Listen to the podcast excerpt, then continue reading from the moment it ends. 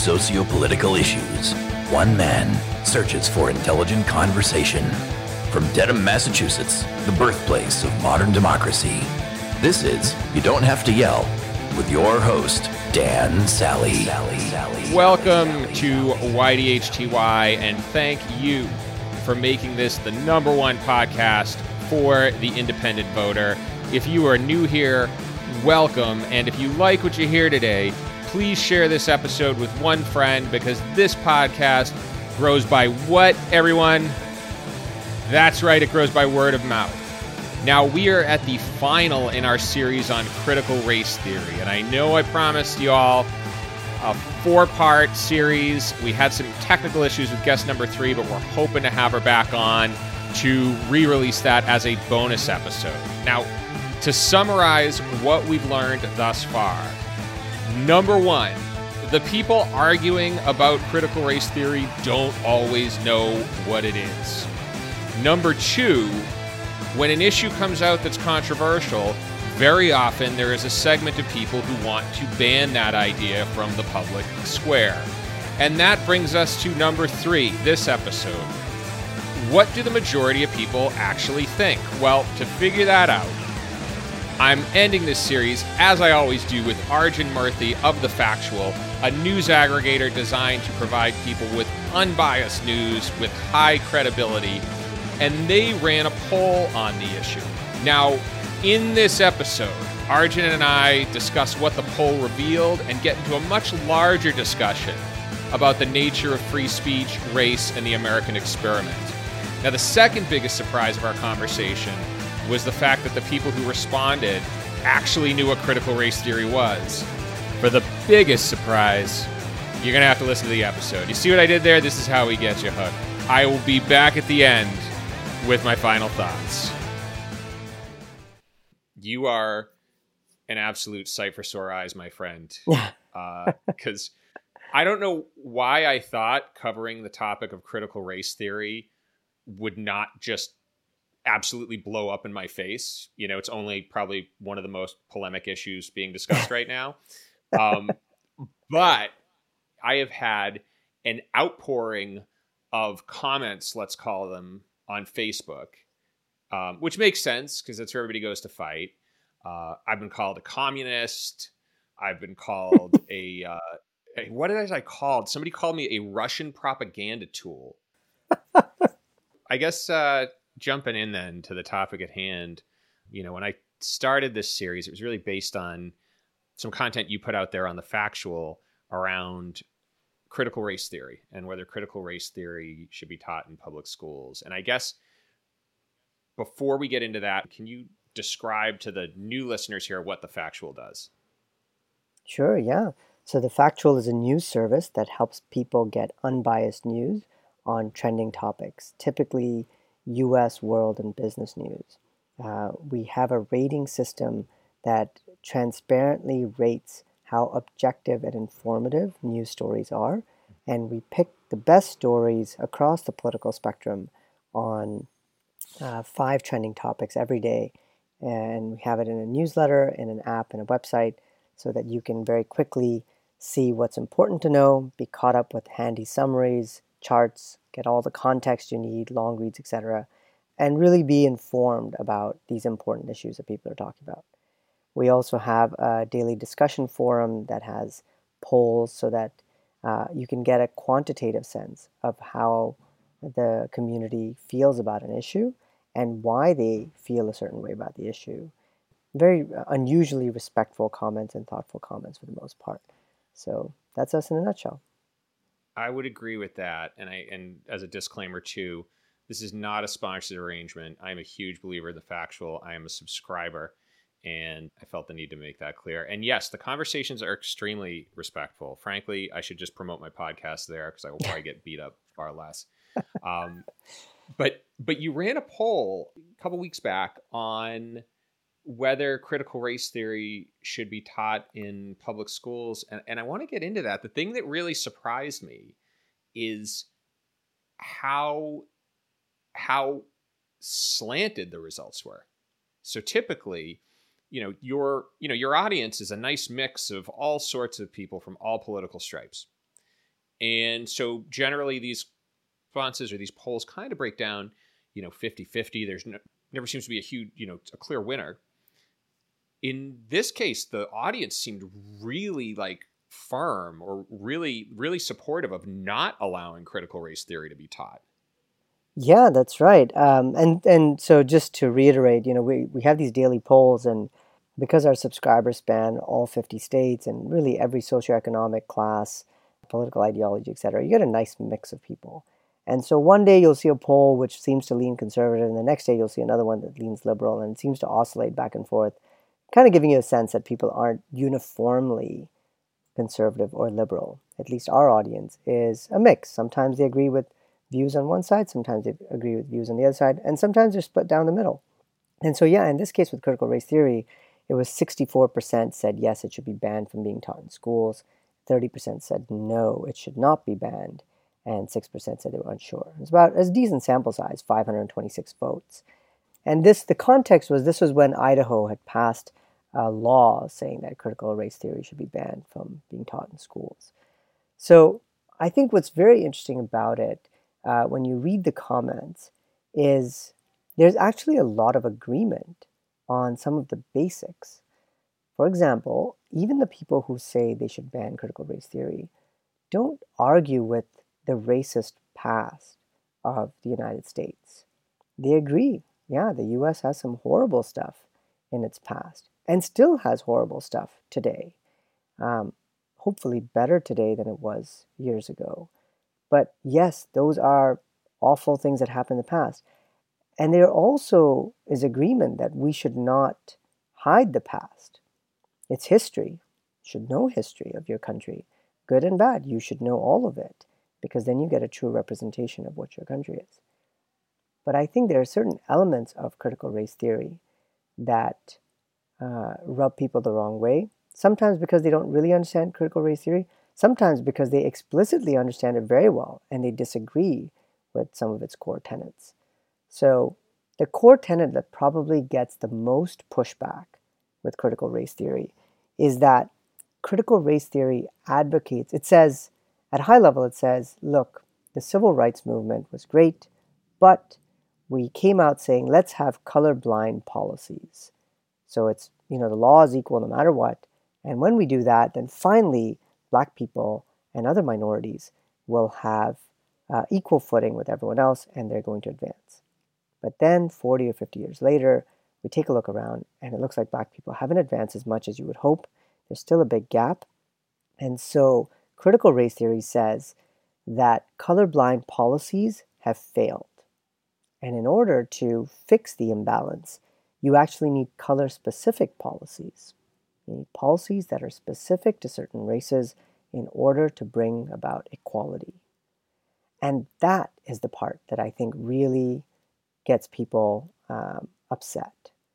You know, they agree with all the, the, the basic premise. Yes, the history, bad. Yes, we should study it, not shun it. But going back on what the civil rights movement accomplished, which was colorblind policies, and saying that's wrong and saying you need to have color specific policies in order to bring about equality, that seems racist to people that disagree with CRT. And that's the rub right there. That is interesting. So your audience actually knew what critical race theory was then. Because yeah. one of the things I discovered is what we debate about as critical race theory and what it actually is is are two totally different things. Yes, that's true. And the truth is a lot of people do argue about it both for and against without necessarily knowing all the details. Uh, so whenever we run a poll, we provide a lot of context.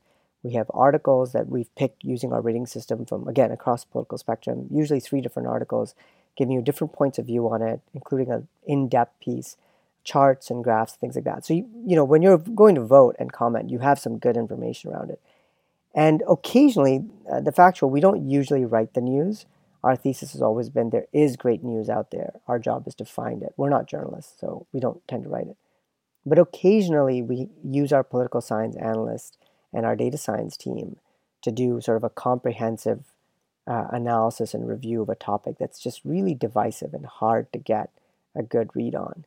And so we did that for critical race theory, and we have an article on it, and um, it's really good. It talks all about the reasons and evidence that proponents use for critical race theory and the reasons and evidence that critics have against it and sort of what the facts are and and then we leave it at that. The idea is, you know, you the reader will reach your own conclusions whether to agree with it or not. And that article is very well received. It's a really good read. If anyone wants to sort of get the good and the bad of critical race theory, or at least the arguments for and against it, uh, I would strongly recommend reading the one by the factual team. So, yes, so people did have context going in. What about the people who actually were supporters of teaching CRT in school? I'll give you one of the quotes. We highlight some of the best quotes in the uh, subsequent days newsletter. So it says, As a white person, I found critical race theory life changing. It doesn't make me feel inferior, but helps me see myself more clearly in a larger historical context. White people need to gain some resilience. If they feel guilty or ashamed of their ancestors' action, that's fine, but no one's asking you to be in constant shame. And you know, that's something that a lot of critics say is that critical race theory makes you it's supposed to make you ashamed of your past. And so here's someone saying, I don't feel ashamed at all. I just think it's understanding history. And another person said, you know, first of all, the idea of banning something is itself fairly unusual in America. You know, we're very, and, and that too, banning an idea like critical race theory. I mean, why ban it? Have it out there. Have it with every other theory you want. Let's duke it out in the marketplace of ideas and, and let the best one win. But banning things is fairly un American. So there's a, there's a bunch of comments around that saying, you know, a lot of people, maybe you don't really understand critical race theory. For example, here's a very interesting point. There are all these laws talking about banning critical race theory from high schools. The reality is, it's actually not taught in high schools. In fact, I don't yeah. know any high school that has it. Um, it is usually a college level course, and it was originated by college professors back in the 70s and 80s. So, you know, it's it's a little bit of fear mongering in that sense. Let's ban something from high school, but it's not there yet. Yeah, so there's there's definitely some FUD uh, in there. there. There are a couple of things that that I want to explore here.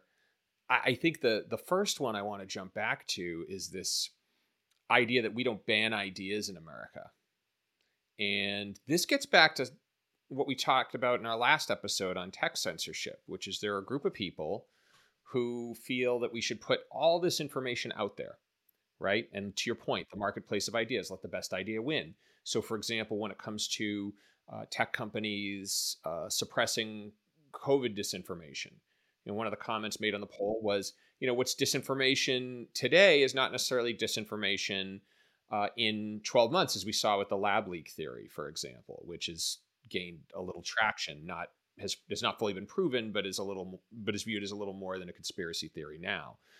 And I see this again with CRT, which is there are a group of people who are very eager to enforce one version of ideas. And and I wonder in those comments, and you can even go back to polls unrelated to CRT, you know, I feel like we always talk about how the free expression of ideas is essential to American democracy and is essential to our progress as a society. But I don't see a ton of support for it when the rubber meets the road on more controversial issues. Yeah, I think it's hard, you know, because the marketplace of ideas concept works well in certain settings. The namely being it seems like now if you are intentionally or maybe unintentionally maligning an idea. Um, you take its more extreme version, its more obscure, bad parts of it, and tout it vigorously, then you get the loudest microphone. And so the marketplace of ideas isn't an even playing field because some people are screaming at the top of their lungs and they're screaming such scary stuff that people are like, oh my God, maybe that person's right. And then they start to get more credence than they deserve the marketplace of ideas works well if everyone's like has a quiet place to think and says, you know, I took some time, I read this and I read that, and I decided that this is where I stand on the issue. But not everyone is there. The good news is actually, you know, what we are showing with the factual is more Americans are in that ilk than they are in the megaphone screaming on social media elk. It sometimes feels like all of us are on social media and that's where discourse is happening. But that's not true. Uh, one of the best stats that I've seen is, you know, Twitter for all of its political and social prominence and relevance, and it is relevant, is still a tiny fraction of the population. Something like 15% of Americans are on Twitter, maybe 5% get news on it, 2% are active on it. It's, it's tiny numbers. So, when did that slice become representative of the US? That's not true at all. And most of us are actually having conversations in living rooms and in, in driveways and in malls or wherever. Uh, and hopefully with some other people that are thoughtful and, and off the social media madness, maybe they're having better conversations than we think. And all the stuff that we hear in the news is not actually representative of regular folks. And I would agree with that too. I generally feel it's weird. People are so much more nuanced than they are on social media, number one. Uh, but number two, people are so much more likely on the internet to fill in the blanks with what they think you think. So it becomes very, very difficult to have a meaningful conversation when stating one particular position automatically has you inheriting a whole bunch of different policy positions and a whole bunch of different things that people might think about you.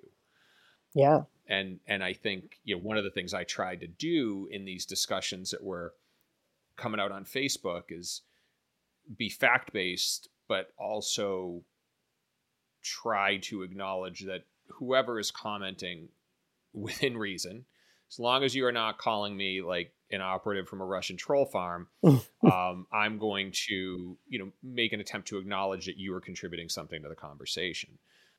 And I, I think that that moves into the next thing that I wanted to talk about here, which is that, you know, to your point, critical race theory is not being taught in K to 12 schools. It's not even universally accessible at the college level. That's it right. Is you know you have to go you have to seek it out and yet we have pieces of legislation being passed not allowing it to be taught when it isn't being taught in the first place and I, I'm I'm curious as to maybe if your comments or if the comments on this poll revealed anything to this effect. It seems that the spark in this fire is discussing race and racism in the United States.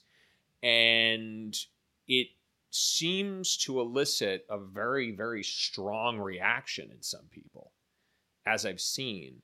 And I'm, I'm curious as to whether there were any comments or anything else that appeared in the information you looked at that would indicate kind of where these feelings came from. Like, what was triggering that reaction? Because I still don't get it. Um, I definitely see it. Uh, you know, w- one of the commenters who uh, said yes, you know, the theory should be banned, said, look, the way it's taught, critical race theory seems to rewrite history and also seems to paint with broad brushstrokes those who are not of color as inherently racist. I believe that such teaching does nothing for equality and actually accomplishes the opposite of its intended goal. Lately, it seems like the loudest and most violent voices have intentionally forgotten Martin Luther King and the civil rights movement. And what I see as people who are so opposed to it uh, is saying, no one said America is perfect, but we have much to be proud of. This nation has accomplished quite a bit. Yeah, like, I mean, it's a very young nation, 200 ish years old, and a lot has come out of the United States. And of course, there's lots of bad, but there's lots of good as well. But it seems like critical race theory to them just takes a big brush and says, you know what? It's all on the backs of slaves. It's all bad. Everything that you see is really on the backs of this one segment of the population that has just been maligned and abused and, and taken advantage of. And there's nothing to be proud of. That's how they see it. Yeah. And I think I, I understand that. I, I, like I said, I think you know what what happens with this discussion is um, why I think it's best not on social media or on a place like the Factual where you know you don't get followers and likes and hearts and tweets. We've removed all that nonsense. Is that the real answer for a lot of these polls and a lot of these questions is I'm unsure. Man, that's a tough issue. Pick anything. Pick critical race theory, pick Afghanistan, pick Iran, pick whatever you, you want. They're all really hard issues. There are so many good reasons for and against an issue. And if you really want to be genuinely thoughtful about it, you would be hard pressed to hate someone on the other side. You would say, while I don't mm. necessarily agree with you, I can understand why you would be there. That's okay that we think differently on this. I don't necessarily hate you. This is a it's a hard topic. I mean, look, if I wanted to put up a case against CRT, I absolutely could. If I wanted to put up a case for CRT, absolutely could. It's not easy. So I'm hopeful that what comes out of a lot of these kinds of discussions and polls and, and this podcast is people's takeaway saying these issues are complicated. I want to learn more about it and reach my own conclusions. And whatever conclusion I reach, those people that reach a different conclusion than me, they're not dumb and they're not malicious. They just reach a different conclusion. That that's what human nature is. We we sometimes reach different conclusions the same data. That's okay. 40% folks that's the number of people in America who don't identify with either major party, bigger than either of them in terms of voters. 60% is the number of Americans who feel another major party is needed. Both are a signal something's wrong, and both are a signal Americans are looking for something more. And that is why you listen to You Don't Have to Yell.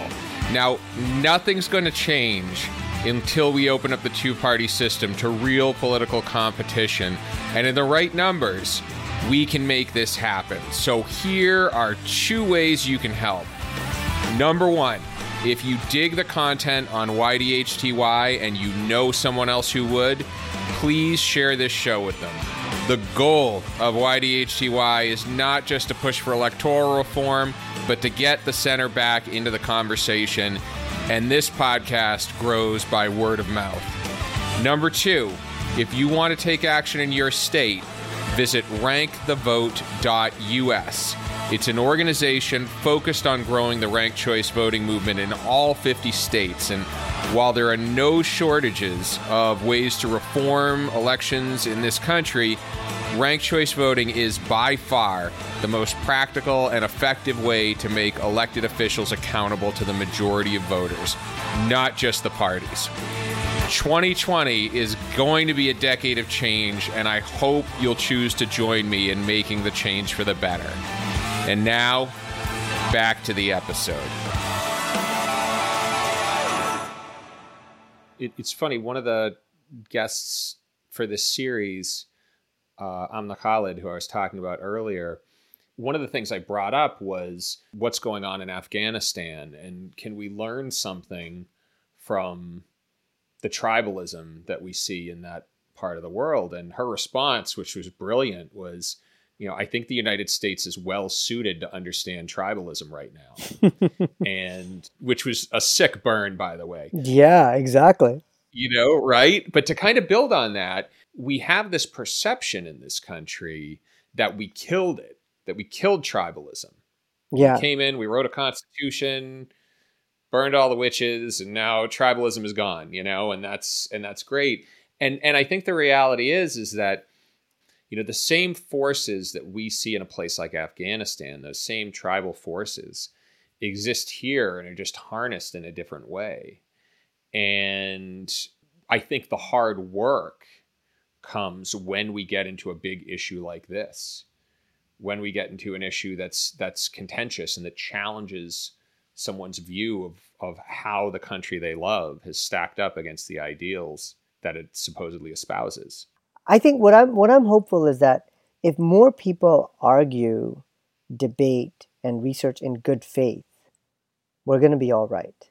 If people do that in bad faith, if they're looking for ways to to you know stab you with spike you with some little piece of it or you know just really crucify you publicly that's bad faith. And that's nothing is going to come of that. Nothing good. So that i think is what we should see more of. And starting from our political leaders on down to community leaders to all of us is genuinely try to understand. That's our job is to try to understand uh, the issue the other side all these other things. And whatever your conclusion is that's great. But because you made an effort to understand it all, you probably will be more, I don't know, considerate, gentle, polite, kind, all the good things that our parents taught us. You'll be that with people that are different than you. And then that is what would make America great. We will accomplish the greatest things because we are we're okay with our diversity. We're okay with our history. We're okay with our problems and we're still going to succeed and we're going to fix all these mistakes cuz yeah, we're that kind of optimistic nation. I am 100% with you there. And I would also like to add that if you do decide to take it to social media, wear your flak jacket because it's not built for that. Absolutely. Yeah, it's just, it's not. And um, we've learned the hard way that if you're not willing to be extreme and if you're not willing to poke someone's eye out, you just don't get engagement on social. And so we don't. We don't actually have a big standing on social media. And I think I should be, I'm proud of that. Like, yeah, we're not, we're pretty cut and dry. I don't know what to tell you. It's not, it's not that exciting. It's kind of, here are the facts. Do you know, there was one question I didn't write down, and I wanted to ask you this. Yeah. You know, a lot of this debate centers around American history. You know, a lot of this debate centers around things specific to America. You were educated in Canada. What's what's the conversation like there? Well, I've been in the US now for gosh, 20 22 years. So You've been here a long I, time. Yeah. Yeah, I'm probably more I definitely am more American than Canadian uh, just from a number of years lived standpoint. So uh, apologies to Canadians if I don't get this all right. But back then, um, we definitely studied a lot about Canadian history, particularly around, uh, you know, there was a French contingent, English contingent in in Canada, and and sort of different wars and battles that happened, and, and how Canada was formed and provinces and blah blah blah. One of the things that's happening a lot more now, uh, more so than even when I was in school, is a reckoning with how Canada and Canadian government treated uh, Indigenous people. So, Indigenous people in Canada were, like probably in the US, generally taken advantage of, quite abused in, in a number of ways. And, you know, yeah, I, I think people know that their, their society is really not doing very well.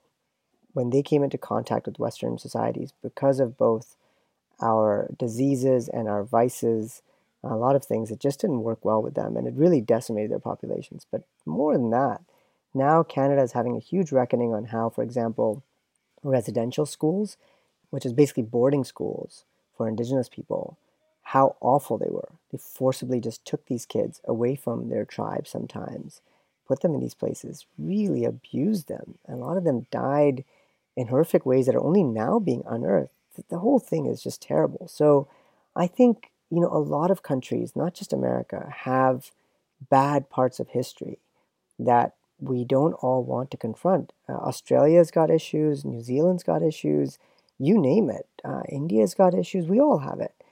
Uh, so coming to grips with history is a tough, tough thing. But I hope that people of all of their countries, and me as a Canadian and as a pseudo American, you can still be proud of what your nation has done and accomplished. And there's lots to be proud of, while still acknowledging that, boy, man, we really screwed up in the past and we've got to go fix some wrongs. The two are not mutually exclusive. And I think that should be the, the takeaway when we study history. We've all got bad. It doesn't mean that we're still bad. We've got work to do. That's all. Well, if you consider yourself pseudo American, I would say you've just emerged from your chrysalis as a full American with that statement right there, Arjun. it's like it's like that scene in Pinocchio where he came out of the belly of the whale and washed on the beach a real boy. You you you have no strings on you, Arjun. You're free. Thanks, man. I'll tell you, you know, one of the best quotes about America came from my dad. Um, like a lot of people in their 20s and 30s, I was fairly leftist, you know, when I would read about American foreign policy. I'm like, oh my God, American foreign policy is awful it's so inconsistent, it's so it's so self-serving, and it's caused all these problems and blah blah blah. And of course, there's a lot of truth to that. And then uh, I don't know, we were talking about something, and my dad, he's like, "Okay, explain me this, hotshot. America's so bad, and it's got all these problems. Why is it that everyone still wants to immigrate here?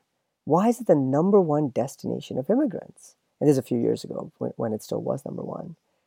And I was just like dumbfounded. And I couldn't, I didn't have a good answer. And we had gone, you know, we immigrated first to Canada because it's much easier to go to Canada uh, than it is the United States. And my dad, having worked in both, said unequivocally, the United States gives people more opportunity than any other country in the world, no matter what your background is. No other country does it as well as the US. And of course, we could be better. But are you kidding me? How many stories do we know about immigrants that come to the United States with just a few dollars in their pocket at most, and the only clothes they've got are the clothes they're wearing? And then years later, they are they're super successful and they kill themselves to get there. And I'm sure there's survivor bias and there's some that didn't get there. But I'm still telling you, everyone around the world knows this and they want to come here despite all of America's ills. We can't be that bad if that's what everyone else wants to come here. You know, it, has got to be that there's some good here. I love it. I'm going to give a Netflix recommendation before we sign off, which is for you and every, anyone else who hasn't watched it. Have you seen The Donut King? No. What is it? I, I don't get to watch Netflix anymore, but anyways. of course you don't. You have a dog and you have young kids, so it's a, it was a total sleeper.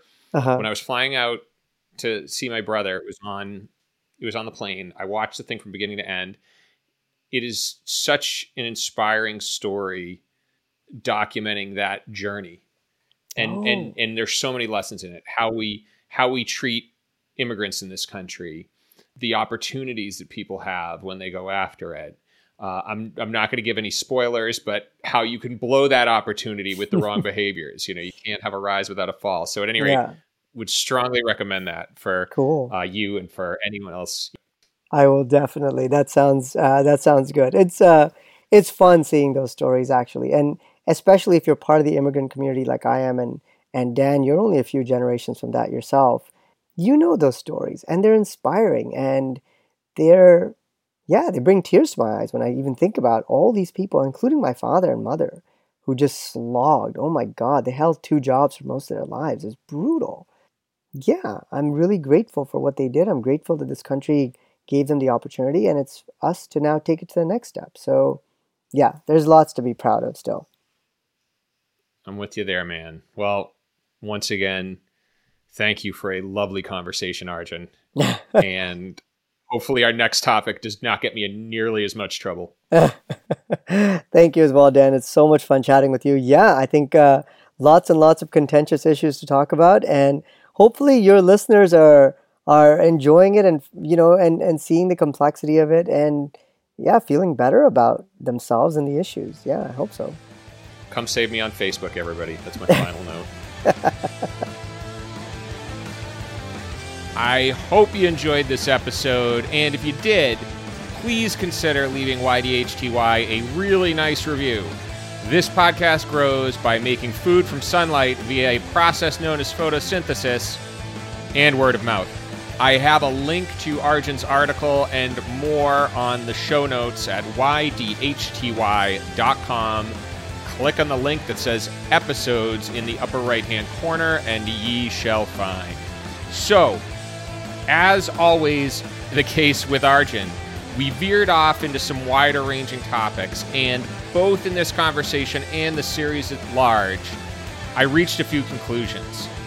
The first is that there are some very thoughtful critiques against some of the concepts of critical race theory that don't involve painting its supporters as the Red Scare 2.0. And I think it's important we have a place where people can discuss these differences openly and without name calling. Number two is that what we're trying to do here runs against millennia of human history. Tribalism and otherizing are an unfortunate part of the human condition, and America's system of government was designed to work against those impulses. And this is why you can't ban ideas the majority of people don't like, and it's in this discomfort where we grow as a society. Now, lastly, is that while our Constitution might be designed to counteract the effects of tribalism, our electoral system does not. And anyone who's listened to this podcast before knows that our current electoral system actually encourages elected officials to split voters into tribal factions. which is why we see legislation being passed prohibiting the teaching of a theory in public schools that isn't being taught in public schools. If you're new to the show and this is your first time hearing this, you can learn more by visiting ydhty.com, clicking Issues in the menu at the top of the screen, and selecting Electoral Reform. I walk you right through it. As always, music courtesy of Quellertac. YDHTY's editorial advisor is the admirable Admiral Adam Yaffe. YDHTY is produced in loving memory of the big Gino, Jason Putney. Until the next, this is Dan Sally. Oh, bye bye.